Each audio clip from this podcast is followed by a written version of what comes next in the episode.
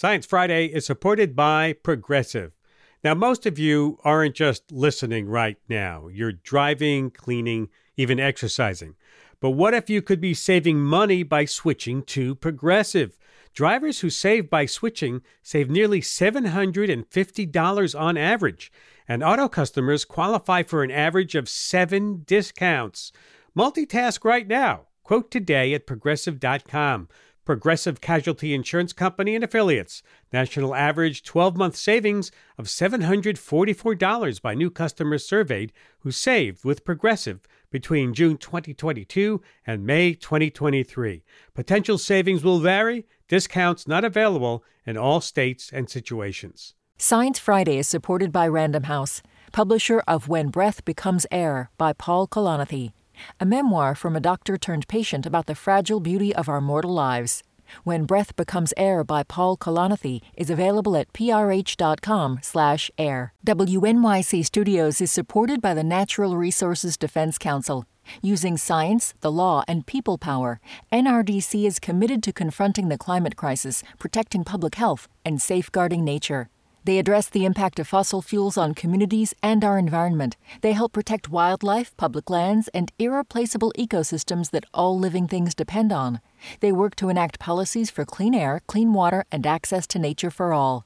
You can help NRDC safeguard the earth for future generations. Visit nrdc.org/wnyc for more information. Listener supported. WNYC Studios. This is Science Friday. I'm Ira Flatow. This hour will be for the birds. Yes, as we look forward to the Christmas bird count and take your calls and tweets, give us a call 844 724 8255, 844 Sci Talk, or you can find us on Twitter at SciFri. Tell us what birds you're seeing at your favorite backyard sites or your local parks. But first, some news from the world's biggest island. Scientists in Greenland have made a big discovery the oldest DNA fragments ever found, and they were trapped in permafrost. These fragments contain samples from various plants and animal life, some long extinct. And it's from a time when Greenland was pretty balmy a big departure from the icy country we know today. This DNA is a big deal, a full 1 million years older than the previous record. So, why are scientists so excited about this find? Joining me to talk about this and other science news of the week is someone who knows Umair Irfan, science writer at Vox, based in Washington. Welcome to Science Friday. Welcome back. Thanks for having me back, Ira. Uh, nice to have you. Okay, Umair, just how old are we talking about for this oldest DNA? Well, we're talking 2 million years old. And as you noted, this is almost twice as old as our previous record for genetic fossils that we found. And this was exciting, as you noted, for a couple of reasons. One, it's sort of a validation of this technique. Rather than, you know, looking at a specific fossil or some piece of resin or something like that, what they did was they actually collected a general sample from the sediment in, in the permafrost. And so this is sort of a broad spectrum genetic time capsule that they were able to use. And they, from there, there they were able to decode a lot of fragments of different organisms that were around at the time. You know, DNA is actually a fairly fragile molecule. Right. You know, your body has to use a lot of different mechanisms and enzymes to keep it up to date, so it breaks down very quickly. And so they were surprised to find anything usable at all. And then from there, they were able to reconstruct basically a snapshot of what Greenland was like two million years ago. Well, tell us, tell us, what did they reconstruct? What they found was that there were a lot of plants and animals there living in Greenland that aren't there now. That basically was a lot more lush, a lot more forest, and also all these other kinds of land animals, including one of the most surprising things was they found um, evidence of mastodons. And previously, scientists had, didn't even know that mastodons could live that far north. And so it was it was a kind of a, a really surprising thing to just see how diverse and robust this ecosystem was. And as you noted, complete contrast to where it was yeah. today. And so it shows that there Greenland actually underwent a very stark change from the kind of ecosystem it was in 2 million years ago to where it is now. Could this tell us anything about DNA evolution? Yeah, absolutely. It shows kind of how organisms adapt over time. You know, because we were talking about a very different environmental landscape, we can see these are the kinds of organisms that thrived under these circumstances. And we also have sort of, uh, we can compare it to how we've seen the geology and, and the climatology of the region change over time as well. And so we have sort of this genetic snapshot as well as this geological snapshots that we can compare and see how life evolved or failed to evolve or adapt to some of the changes in the environment. And so we've seen rapid climate changes in the past before, and that could potentially give us some insight as to what we can expect into the future. That's really interesting. Speaking speaking of old things, the world's oldest animal, I understand, just celebrated his 190th birthday. I wonder if there was cake. I'm talking about a tortoise named Jonathan. Tell us about that, please. Yes, Jonathan, the 440 pound tortoise, he lives in an island in the South Atlantic called St. Helena. And uh, he was born, as far as we can tell, or as uh, scientists have just kind of established, December 4th, 1832. And so that would be around the time when Abraham Lincoln was making his first run for public office. Wow. And so he's been around for a lot. In fact, uh, he's actually originally from the Seychelles, and he was brought to St. Helena as a gift for the governor of the island. And he was already 50 years old at that point. And so uh, he's been through a lot. Well, America, you tell us how, how, how Jonathan celebrated his birthday? Well, he celebrated with a three day party. He ate a cake made with salad from tomatoes and banana, some of his favorite uh, food, and he was joined by his companions David, Emma, and Fred, who are also tortoises that uh, he has also been known to occasionally mate with. Hey, so he must be a lot older than the other tortoises then.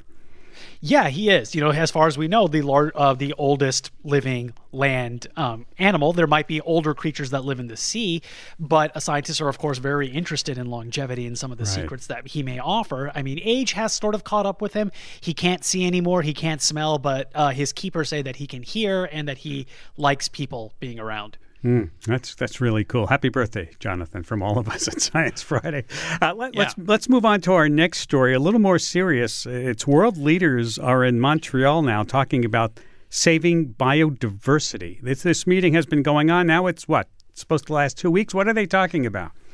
Right. This meeting just kicked off this week. And if it sounds familiar, it's kind of modeled on the same climate meeting that we just saw recently wrap in Egypt. But this one is focused on biodiversity. It's part of a group called the Convention on Bio- Biological Diversity. Just about every country in the world is party to it, except notably the Vatican and the U.S. The U.S. is not officially a party to the accord, but they are sending a delegation to Montreal. And one of the key things on the agenda is actually coming up with a major global treaty that will set definite benchmarks for preserving life and restoring ecosystems around the world. So there are goals then that they have set. That's the tricky thing. They want to set about two dozen different benchmarks. And once those are set, they want to be able to hold countries accountable for them. So things like preserving forests, wetlands, and coastal areas and preventing them from being exploited, but also restoring them as well after they've been degraded, mined, or used for farming and then neglected. And, you know, this is going to require a fair amount of investment. And that is also going to be another key thing that, you know, many of the most pristine parts of nature in the world right now are in developing countries. And they want want to be compensated from other wealthier countries to help preserve these uh, ecosystems and these resources. But uh, but we didn't get much participation from world leaders. Well, Trudeau was the only one there right? Yeah, that's right. It's a much lower key. Um, activists have been pushing for world leaders to attend, like they did at the big climate meeting as well. But there's a lot else going on, and so the World Cup is going on right now. Mm. A lot of people's attentions are focused elsewhere. But activists and a lot of scientists say that this is just as important as like the climate treaty because you know life on Earth is how we survive. We right. need plants, we need animals to keep life as we know it and our standards of living up. And so this is still something that is very high stakes. And in a couple of weeks, we'll know whether or not they came up with an agreement. Okay, Umair, we'll check in in about two weeks. Uh, let's shift gears a whole lot and uh, talk about something some people might think is gross, but it's actually really cool. And we've talked about it on Science Friday a lot. Fecal transplants. The FDA just approved the first fecal transplant therapy. Let's start with the basics. What is fecal transplant therapy? It's pretty much what it sounds like. It's uh, basically where you take feces, poop from a donor that's otherwise healthy, and you isolate the bacteria that we think is healthy, and then you administer it to somebody who may be struggling with some sort of illness. In this case, what we're talking about is a therapy called Rebyota. It's developed by a Swiss company called Ferring Pharmaceuticals, and it's used to treat Clostridium difficile or C. diff, which is a mm superbug. It uh, causes life-threatening diarrhea, and most concerningly, tends to affect healthcare settings. So people who are already hospitalized, who are already actually taking antibiotics, tend to be vulnerable to this uh, infection, and it kills about 30,000 people per year. And you know, in recent years, scientists have realized that in addition to tools like antibiotics, it turns out the microbiome, which is the suite of microorganisms that live inside us and on us, play right. a really important role in protecting us. And it turns out that C. difficile takes advantage of people whose microbiomes are depleted. And the thinking here is if you can restore it, the good bugs can get rid of the bad bugs. And how do, does how do you get the therapy here? How is it transferred to you?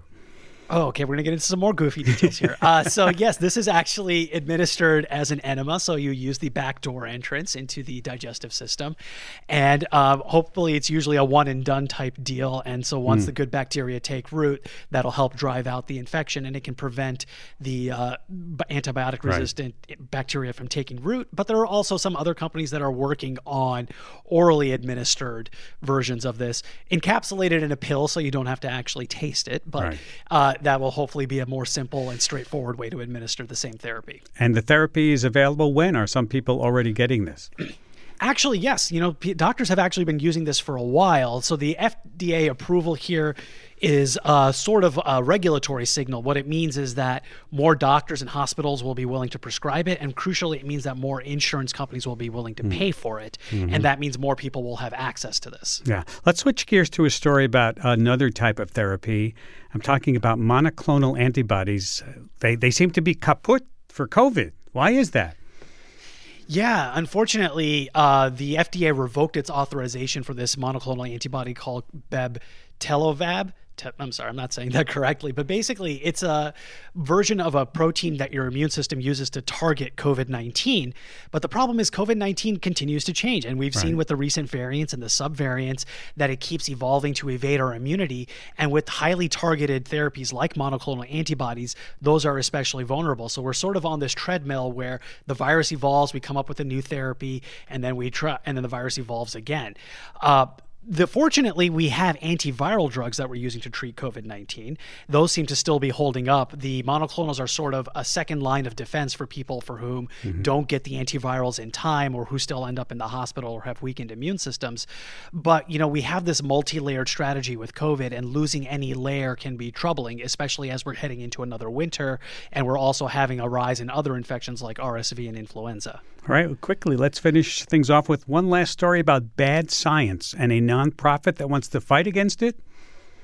Yeah, this group is called Clearer Thinking, and my colleague Sigal Samuel recently interviewed the founder, Spencer Greenberg, and he launched this thing called the Transparent Replications Project. You know, we've heard a lot of chatter about the replication crisis in science, particularly right. in social science and in psychology. Like classic studies have failed to be reproduced. And so, what this group wants to do is to reproduce psychological studies that are published in prestigious journals like Science and Nature. And the idea is one, to validate the results, to see that, you know, if these things actually hold up. But the other thing is they want to actually change the incentives for scientists. You know, getting your paper published in a big name journal, it's a really important feather in your cap. It's a really good star on your resume.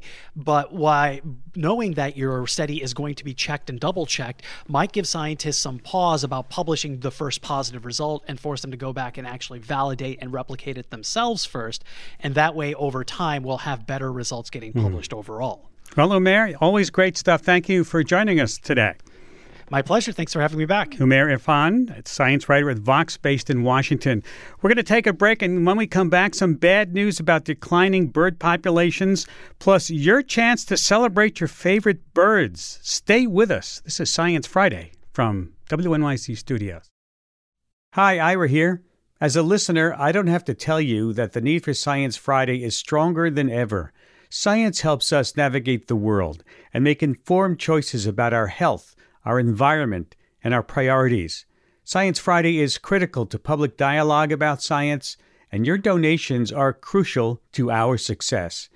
Now is the time to head over to sciencefriday.com/support and make a gift. Our 2023 programming depends on the generosity of our fans and our listeners. And remember, folks, any amount makes a difference, but the lasting gifts are the ones we can count on every year. So if it's in your power, consider making a sustaining donation.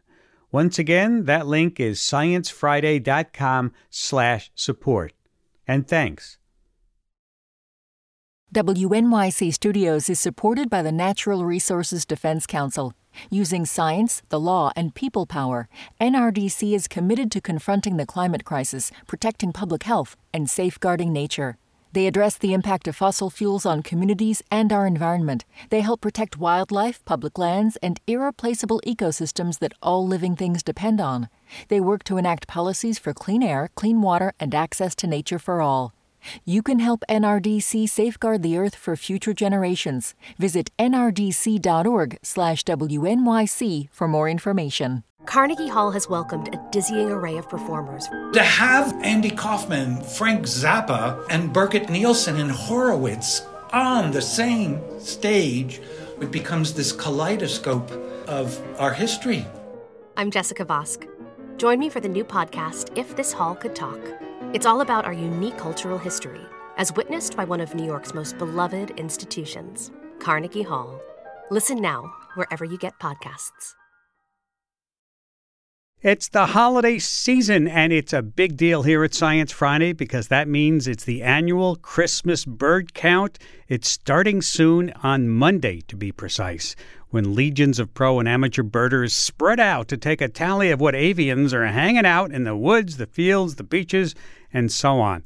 That data helps fuel research into how well the birds are doing. And unfortunately, news has not been too good in recent years. This year's State of the Birds report looked at decades of data from surveys like the Christmas bird count, and in every group of birds except one, species are in decline. Worst off are the grassland and shorebird species, where more than 30% of their populations have been lost in the last half century.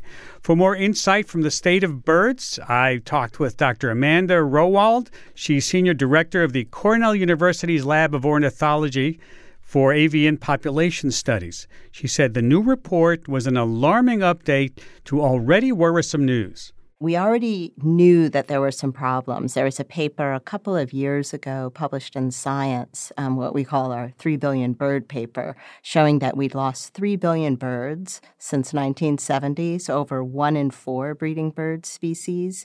And so this State of the Birds report really underscores that. And what is really alarming, I some of the takeaways are that these declines are spanning just about all habitats and all groups of birds, and they include many species that we've regarded as common, you know, for most of our lives. Hmm. Uh, now, the declines were highest for grassland and shore species. As I mentioned before, why are so many bird species in these regions in such trouble? What is threatening them? Yeah, well, there are a variety of different factors when you look at any particular species. But overall, with grassland birds, you know, there we've, of course, we've lost native prairies. I mean, that has been, you know, certainly impacted a lot of grassland birds over the last century. But really, what's causing these declines over the last 50 years or so is the intensification of agricultural practices. So when you look at shifts in the way we farm, right, we have bigger farms, we removed hedgerows, and we don't take um, land out of rotation.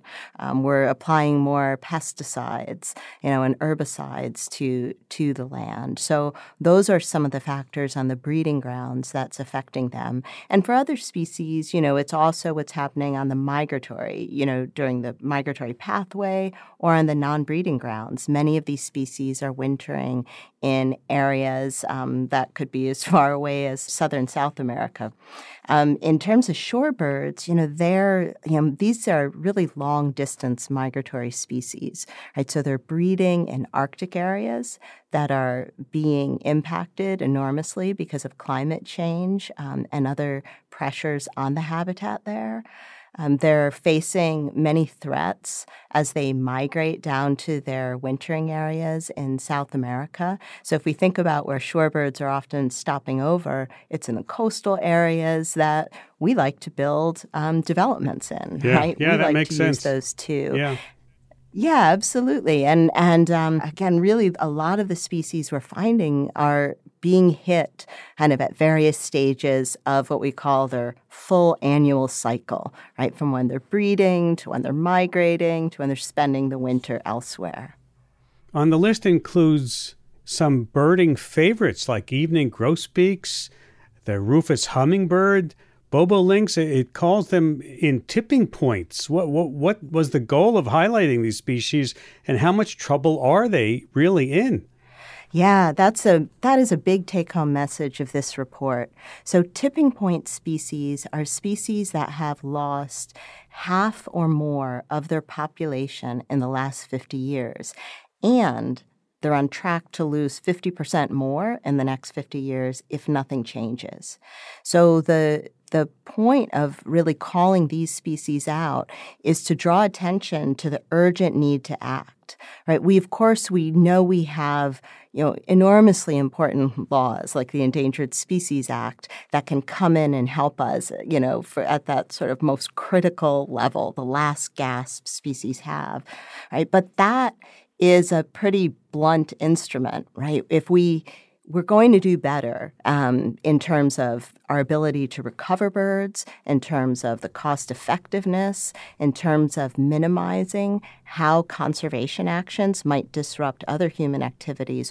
All of that is going to be so much better if we are proactive, right? If we take steps before species require listing under Endangered Species Act. So that's really the point of of calling these species out. And you know, you're absolutely right. Some of the species that we're seeing are ones that we know well. You mentioned rufous hummingbird. Yeah, that's a common was a common species Yeah, in the I Pacific couldn't believe when I heard that. But Now it's yeah, that's amazing. yeah, it's lost two thirds two thirds of its population. Wow. Or um, like chimney swift. Many people might be familiar with those in cities. They hear their chattering, you know, at dusk as they're leaving, you know, the old chimneys or old building structures. Um, and yeah, bobolink, right, you're right. Like that's, I mean, just a common species in many grassland areas, on hay fields. And I think, too, what's really striking is that many of the species we see on this tipping point list, these are species that have actually adjusted pretty well to human activities. So this is not a group of the most sensitive and needing the most pristine areas. These are species that have persisted in the same landscapes that we're using all the time, but now we're seeing problems, right? And that signals problems about our environment, right? Because birds are canaries in the coal mine. And if an environment isn't, um, you know, we share the same environments with these birds. So I think if we you know, really consider the fact if they're not healthy enough to sustain bird populations, well, I mean, then they're unlikely to be healthy for us Mm-hmm. either. You know, I mentioned that there was an exception to the bad news, and I, I want to talk about something good that's happening. And I'm talking here about the ducks and the other waterfowl out there that are living their best lives. Their populations are increasing. I mean, they are coastal birds, right? Why are they doing well?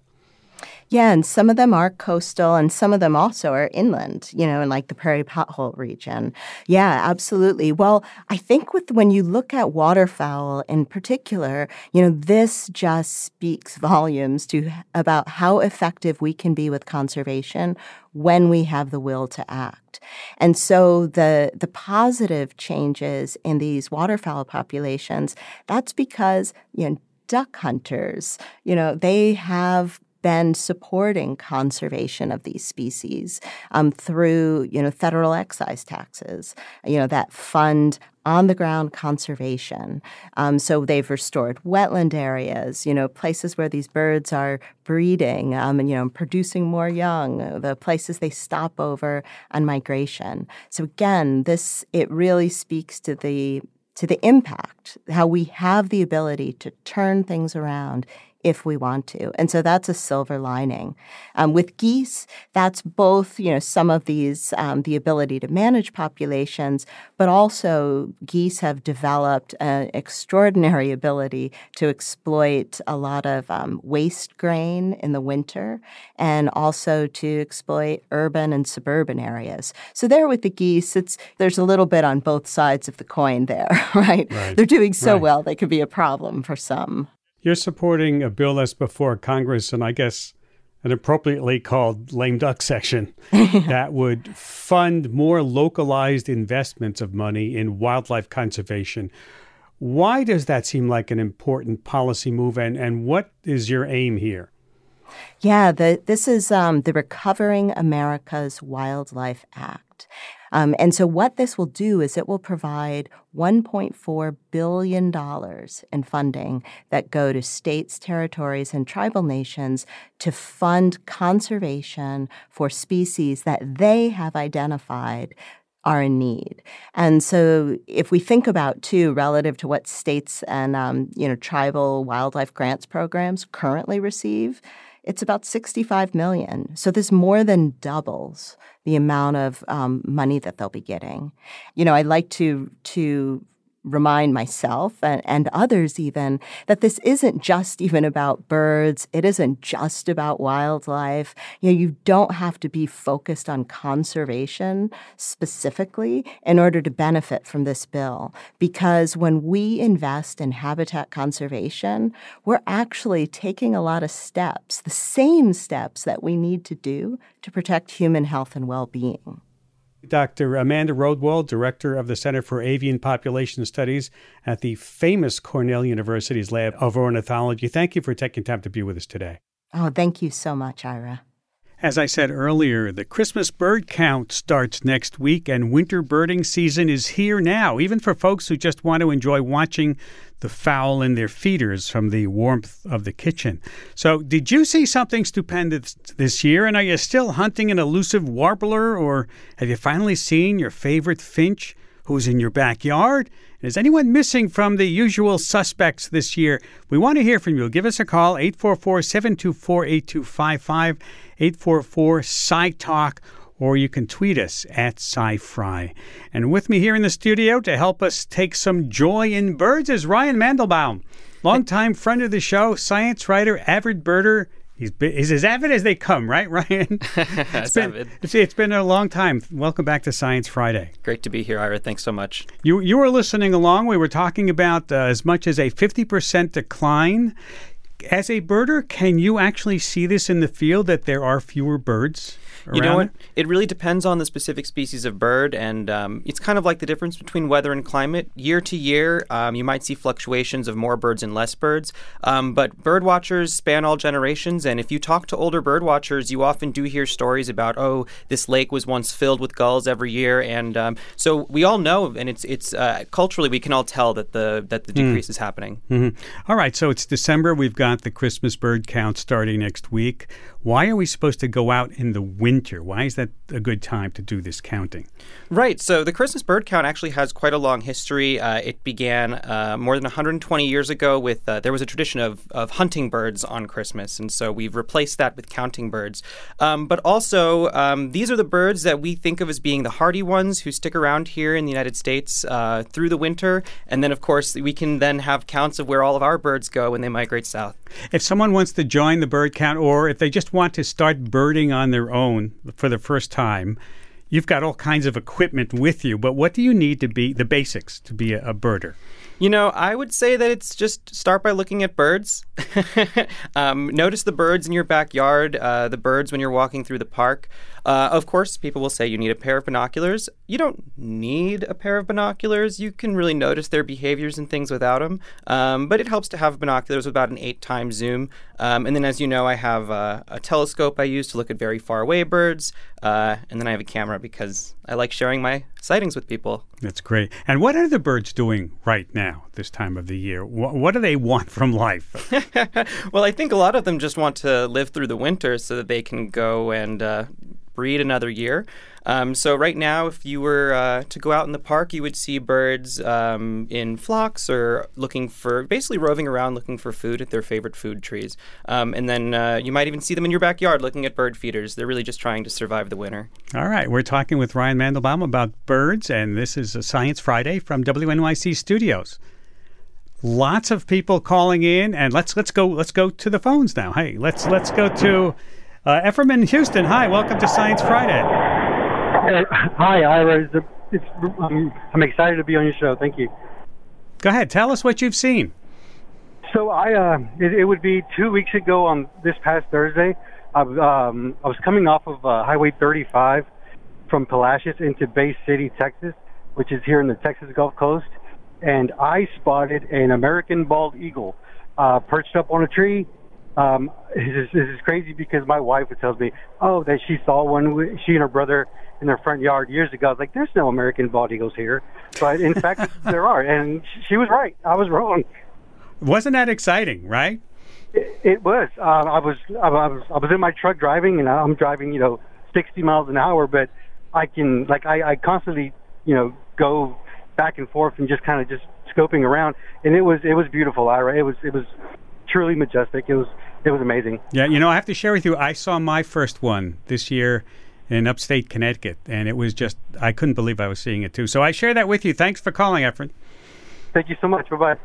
The bald eagle. It's back. It's around. You can see it. Oh, yes. And in fact, uh, I live here in New York City in Brooklyn, and people might not know that New York can be a good place to see bald eagles. Last year, we had a bald eagle named Rover hang around Central Park and eating gulls uh, all winter long. So, you know, this can be a place to see them.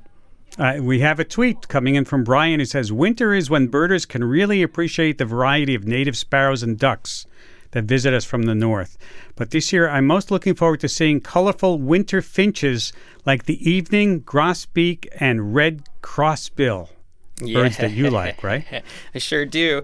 Um, yes, so the fin- winter finches are my favorite bird, and if you'll allow me, I'm going to dive into a little story about winter finches. Please. Um, so, what's so interesting about these birds is that most of them are spending a lot of their time up north, uh, feeding on uh, conifer cones, and then uh, what happens is that some of these cone crops aren't very reliable. So, after um, you know, some years they the cones are the trees are going to coordinate to not produce food, and that's probably to starve out the squirrels to make sure that birds aren't, you know, that that squirrels aren't kind of eating up all the seeds. Um, and then the birds have wings, so they can then just fly south. Uh, and so a lot of birders are now eagerly waiting to see if their local pine trees or bird feeders are going to take on a hungry flock of crossbills and evening grosbeaks. And Every day this month of November, I stood on my roof, and just the other day, a red crossbill flew right over my house. It was the best. I'm seeing you smiling. I mean, you're, you're lighting up. What is so enjoyable for you about seeing all these birds? How did you get started, and why do you find it so interesting? You know, I started with because uh, as a New Yorker, I actually never really knew that birds were so exciting. I, I once thought they were, you know, pigeons, rats with wings, uh, but then I um, I had to write a story about uh, the great blue heron for grad school, and uh, as part of that, I got to see a great blue heron on its nest in Staten Island, and I was just blown away. I couldn't believe how there was this huge bird just surviving here in New York City.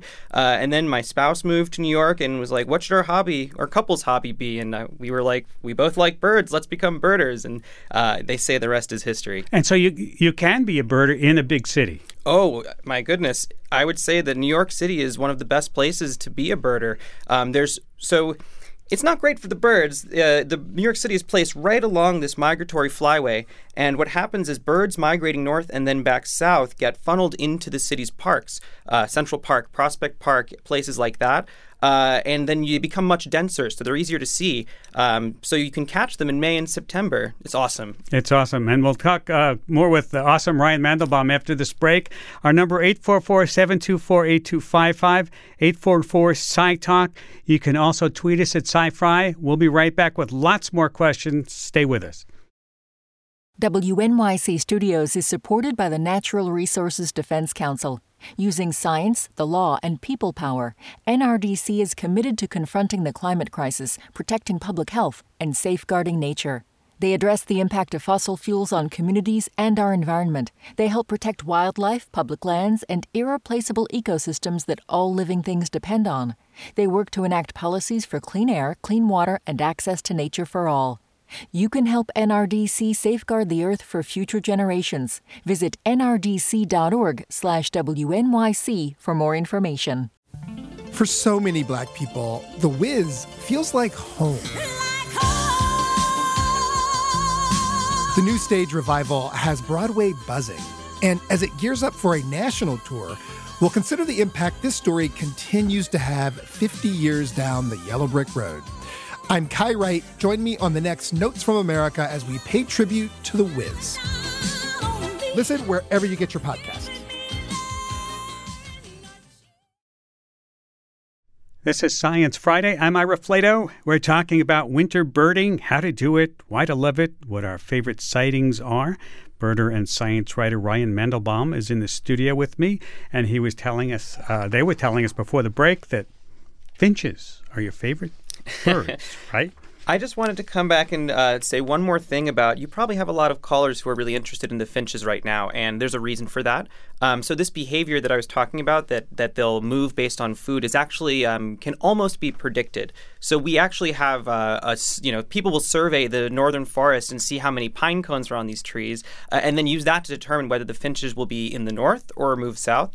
Uh, and so there's a nonprofit called the Finch Research Network that's doing that work, and uh, it's just really cool because then uh, you can predict whether you have finches in your backyard. Oh, that that is cool. Let's go to the phone. So many people want to talk about what they have seen. Let's go to Marilyn in Seneca, Oregon. Hi, Marilyn. Uh, hi, Ira. I'm so thrilled to be on your show. You're my my secret celebrity crush. Will you, will you tell that to my boss? And just just phone that in. What what have you got on your mind? Thank you for that. Yes. Um, I so we have a property in eastern Oregon, just outside of a wide spot in the road called Seneca, and we are on 80 acres up at 5,000 feet in the ponderosa pine forest.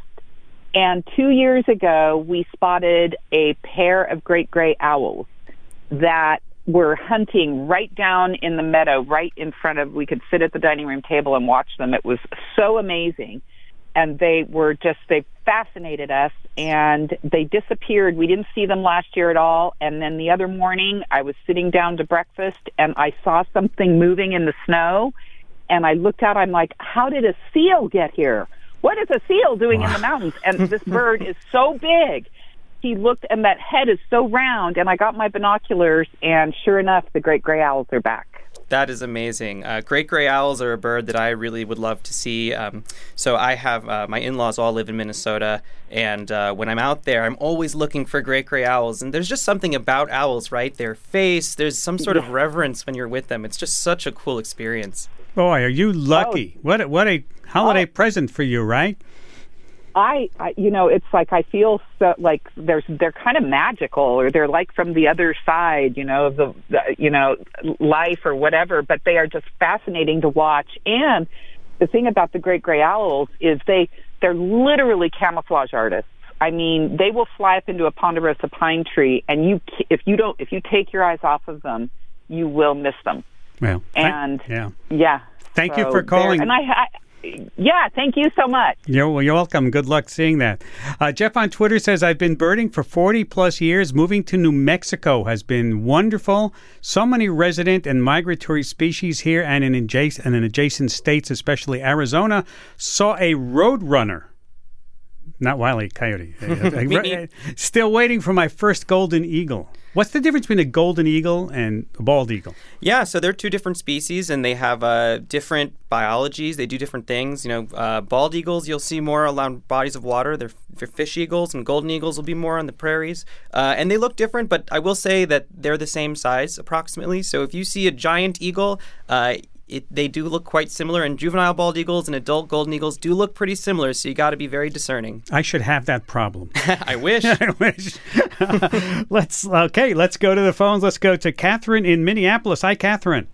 Oh, hi. Hi Thank there. you for taking my call. You're welcome. Um, I'm calling about city birds. Um, I have a small flower garden here in my townhouse, and in past summers, I've had probably up to 10 hummingbirds every summer um, along with a lot of bees.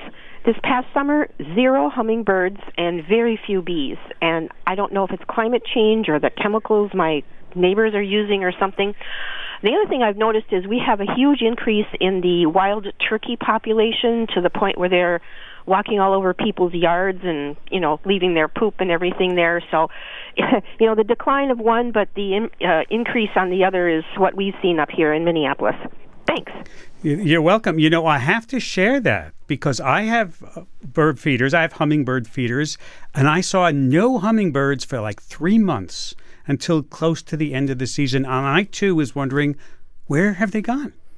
I don't know. I mean, and, and I, I did call on this a little bit earlier that um, these fluctuations year to year are, are bound to happen. But, uh, you know, there's definitely, if you're not seeing any hummingbirds, um, it's hard to say what's at work. It could be pesticides. It could be, there could be something really to be concerned about. But uh, mm. I would be concerned too because I love hummingbirds. Yeah, yeah. We'll, we'll see. Maybe someone will be able to know that. Uh, let's go to a tweet. Dustin on Twitter says, So many of us saw the Steller's sea eagle in Maine early in January. That's the most notable bird on the continent this decade, now in New Brunswick. I too went to see the Steller sea eagle. So actually, uh, this bird showed up in uh, inland Alaska, and then uh, it showed up on the east coast. This uh, giant Siberian eagle, uh, very low population in in the you know in the thousands. Uh, and this bird looked like, uh, you know, it showed up and people were like, oh my goodness, what? I have to go see this bird. Uh, and so, me and my friend, as soon as we saw it in Maine, we got in the car and we drove up to Portland in that area. Uh, and I saw it from about a half mile away, and it looked like a person in a bird costume. It was just amazing. And it's not it's not where it should be. No, That's no, the this point, is, uh, right? right. This is a Siberian, and and and uh, northern Japan is where it's usually. And so, um, the east coast of the United States is the wrong place for that bird. Wow. Well, so what happens? They get blown off course, or is it climate change, or do we not know? You know, it's uh, for the younger birds. There's this uh, we call it dispersal, and it's a big part of bird biology, right? Birds are um, when they're they're they're first born, you know, they have to migrate, and some of them migrate off course, and then if a bunch of them migrate off course, and then can establish population there, then we have range expansion. Um, but unfortunately, a lot of individual birds will go uh, get lost in the meantime. Uh, the eagle, though, I don't know. But you got to see it. I really Wow. was amazing. One That- of my best birding experiences. That's great. Let's go to the phone. Sandra in Milton, Florida. Hi, Sandra. Hi, thank you so much. I'm a huge fan, and I'm really wigging out now that I get to talk on the phone with you. Thank you so much. You're welcome. Go Hey, ahead. I, I I live in uh, Milton, Florida, um, which is like the Panhandle, um, and um, we had indigo buntings probably about I don't know maybe ten years ago um, or longer, and haven't seen them since. So I want to know what did I do to um, get so lucky? They're beautiful, and how do I make them come back? And also, um, we noticed again this year, I only had one hummingbird. Um, Yeah. And I had another friend noted um, they actually found dead hummingbirds. Um, no. Yes. And No. so in our area. Anyway, so Wow. just That's thought a I'd shame. add to that, That other is- conversation. Th- thanks for calling. That is shocking. Yeah, I mean it's a it's a shame. Uh, the indigo buntings, um, well, very awesome that you had so many, uh, and they're a bird that uh, they like weedy areas, and I would say they're the kind of bird that if you plant native plants, uh, and you know those plants produce seeds, then you might have some indigo buntings show up. So definitely uh, continue to plant native, and All that's right. a great way to do it. Don't give up. Let's go to Lorraine in Westchester, New York. Hi, Lorraine. Lorraine. Hello. Yay. Hey, go ahead. Hi, I'm a wildlife rehabilitator with the Center for Wildlife Rescue Research and Conservation, Inc. And thank you, Ira, so much for this segment on the Christmas bird count and the wonderment of birds. And although there are many uh, environmental impacts that we cannot control now, what what we can do uh, is 75 to 80 percent of the injured birds we receive are from cat attacks, and um, outdoor cats are really decimating many of the bird populations. So it is so important to keep cats indoors and to also plant native plants so that birds will naturally gravitate to your property. Hmm. I'll put a stamp on that. You know, cats should remain inside. Outdoor cats are bad. And then uh, also uh, here in New York City, windows need to be treated to be bird safe, and that usually means putting stickers or making them so the birds can't see them. You you agree, Lorraine? Oh, Yes, lo- I do. Absolutely. All right. Thank you for that. Thank you for that call. And speaking of uh, New York City, let's go to Elizabeth in Manhattan. Hi, Elizabeth. Hi. Hi there. Go ahead. Well, yeah, I am a big fan. Um, I just was calling to say, following up, I love finches and I try to attract them. So I have mostly house finches. My golden finches have definitely fallen off, I would say, in the last three years. I see a lot less. I was very lucky to have a lot of kinglets coming in and out of the yard, which I loved in the fall, and they've gone away in the last three to four. Um, right now, I do have nuthatches and I have tufted titmouse who are on the feeder and grabbing the black oil sunflower seeds. I always have a lot of mourning doves, um, a lot of chickadees and sparrows. And I had woodpeckers, but they do seem to have gone away, which I'm Mhm. not sure why. We might have lost some trees, but we have a pretty good collection in Upper Manhattan. Oh, that's good. That's awesome. That's actually a very similar selection that I have in my backyard in Brooklyn. Tufted titmouse, especially, is a bird that uh, it kind of goes in waves. Some years we'll see a lot, and some years we won't. And this year, if you walk down the streets of Brooklyn, you will hear tufted titmice in almost every single tree, and it's uh, they are very cute. So I, I really like that about it. Thank you, Elizabeth. They Good- are cute, and they're they're very fast. Thank you very much for having us. bye bye. You're welcome. Let, let's cycle right through to Mike in Milford, Connecticut. Hi, Mike. Hi, how you doing? Hi there. Go ahead. So, I really like land-faring birds, but we are uh, definitely looking towards the ocean, and we're we are missing the buffleheads this year.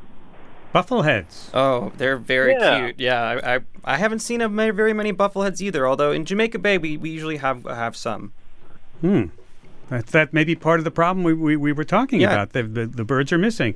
Uh, do you usually see a lot of them, Mike? So we would see probably 15 to 20. Um, they're gorgeous birds, but similar, like like what, what you were saying with uh, planting food, for, you know, planting uh, certain plants for to attract certain birds. We can't do that with buffleheads because they're they're seafaring. Right. So we're we weren't sure if anything was going on, you know, under the water that we're just not aware of. Wow. Thank you. Thanks for reporting in, Mike. Sure, thank you. Right. Let, let's let's go cross country to Chris in uh, Chesapeake, Virginia. Well, not quite cross country. a little, south. little Yeah. south. Hi, hi, Chris. Hi. Hi there. Go ahead. Um, I wanted to share a, a story. A couple years ago, we had a large Bradford pear tree taken down, but the gentleman that took the tree down did not have a stump grinder. So as the years passed, we had a pileated woodpecker that came and pretty much finished the job for us. Yeah, they make a big hole, don't they? They they actually Yeah. cut the tree in half for you. No, it was just the stump. The stump. but he pretty much got rid of it. Yeah, maybe put out some suet it- to say thank you. Yeah, and it's interesting because they strike the wood so much more slowly than the smaller woodpeckers Yeah. that you hear in the trees. Yeah. And they're really cool to watch. Yeah, they are cool. Thanks, thanks for calling. I remember the first one I saw. I didn't know what it was. It was a, si- a hole the size of a shoebox. Oh, wow. In a tree. Yeah. And I then and I knew that's what it was. They're heart stopping when you see them like fly across the road. I mean, they're big birds. These pileated woodpeckers. Yeah. Ryan, I know that you're joining the crew for this year's Christmas bird count, right? That's uh, put on by the Audubon Society every year. Where are you going? Yeah, so counting. I will be in uh, Glacial Ridge National Wildlife Refuge in northwestern Minnesota, which is a grassland wildlife refuge, and uh, it's a little different. Some years I'll do the Brooklyn Christmas bird count, uh, in which there's we can expect to see between 100 and 130 species of bird. Um, far fewer in northwestern Minnesota. It's quite snowed over, but the birds I see there are some really cool ones. Um, in previous years, we've seen greater prairie chickens, northern shrike, uh, rough-legged hawk, snowy owl. So uh, what we don't have in the number of species, the uh, sort of different stuff is is really thrilling for me. And uh, we want to reiterate this is a, a citizen science project, right? You don't have to be actually know a lot about birds to That's- get involved. That's right. And uh, a lot of these uh, Christmas bird counts, I mean, there's a big element of camaraderie. There's often a potluck at, at the end of it, but um, really some of them just need eyes. Um, you know, they'll pair you with the person who will identify the birds, and then you just have to go and find the birds. And finding the birds is often half the battle when you're going through thickets or on a grassland or anything like that. Let's see if I can get one more call in before we have to, to say goodbye. Uh, let's go to Vicky in Portland, Oregon. Hi, Vicky. Hi. Hi, go ahead. Well, what I'm seeing now, which happens every winter, is golden crowned sparrows, dark eyed Oregon juncos, and black capped chickadees, along with the resident song sparrows and Anna's hummingbirds, which live here all year round. Hmm. What I'm not seeing at all anymore is house finches, but we stopped. I stopped putting seed out because we have a rat issue in the city. We're very close to a busy street and lots of restaurants. Yeah. Yeah. Well, I thanks think for calling. That's really cool because you know you're really observing kind of migration in action. A lot of these birds are winter birds that have decided that your area is uh, is a good place to be. So that's kind of one of the reasons I like winter birding so much. What's a, what's a final tip you can give to people who go out on the bird count? What's uh, I guess certainly dressing warmly, right? yeah, wear a lot of layers. Um, keep your ears open. Honestly, I, I often hear birds before I see them, and uh, just go out as much as you can. Keep your eyes open, and then uh, be nice to the birds. Um, make sure you're doing it ethically. Don't uh, go playing audio or trying to feed them or anything. Just experience the world for what it is. Is it easy to find a spot to go to to know where the bird counting is, is happening? Yeah, sure. So I would just Google Christmas bird count, and you'll find the websites where you can find. Um, they'll have a map with all of the local coordinators on it. Um, and then, uh, you know, if you don't feel like doing a Christmas bird count, then uh, there's the eBird website you can use to get started, get a field guide, or uh, do like I do and just look for the birds in your backyard. And the birds you're going to be looking for. What would you really like to see that, to add to your collection of bird sightings in the world or in Minnesota? Uh, I'll take one of each. so, um, like I said previously, the great gray owl is a bird that I would really like to see. They're just such beautiful birds. Uh, and then in the world, uh, I don't know. There's a bird that makes a really weird noise in uh, northern South America called the capuchin bird. Okay. It sounds like. I can't can't top that. We thank you, Ryan. We have to make like a bird and fly. Yep, that's at what we're doing. of the show. Ryan Mandelbaum, science writer and birder based in Brooklyn, New York. And and also thank you all great callers. We we love to hear from you. And if you're interested in the Christmas bird count, we kept talking about this. We've got more information linked on our website at sciencefriday.com slash Christmas birds. One last thing. Our sharp-eared listeners pointed out that during our news roundup last week, we mispronounced the name of the Hawaiian goddess of fire, Pele. In our story about the Mauna Loa volcano and the unusual lava formation known as the Hair of Pele, our apologies and thanks so much for everyone who brought our attention to it. Here's Rasha Aridi with some of the folks who helped make this show happen. Thanks, Ira. Our digital producers are Dee Peterschmidt and Emma Gomez. Ariel Zych is our director of audience. Sandy Roberts is our education program manager. Annie Nero is our individual giving manager. And I'm Rasha Aridi, radio producer. Thanks for listening. Thank you, Rasha.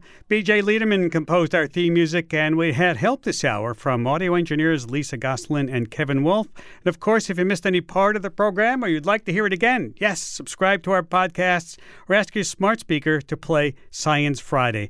And of course, you can also contact us the classic way. I guess it is classic now. Sci-Fri at sciencefriday.com. Have a great weekend. I'm Ira Flatow.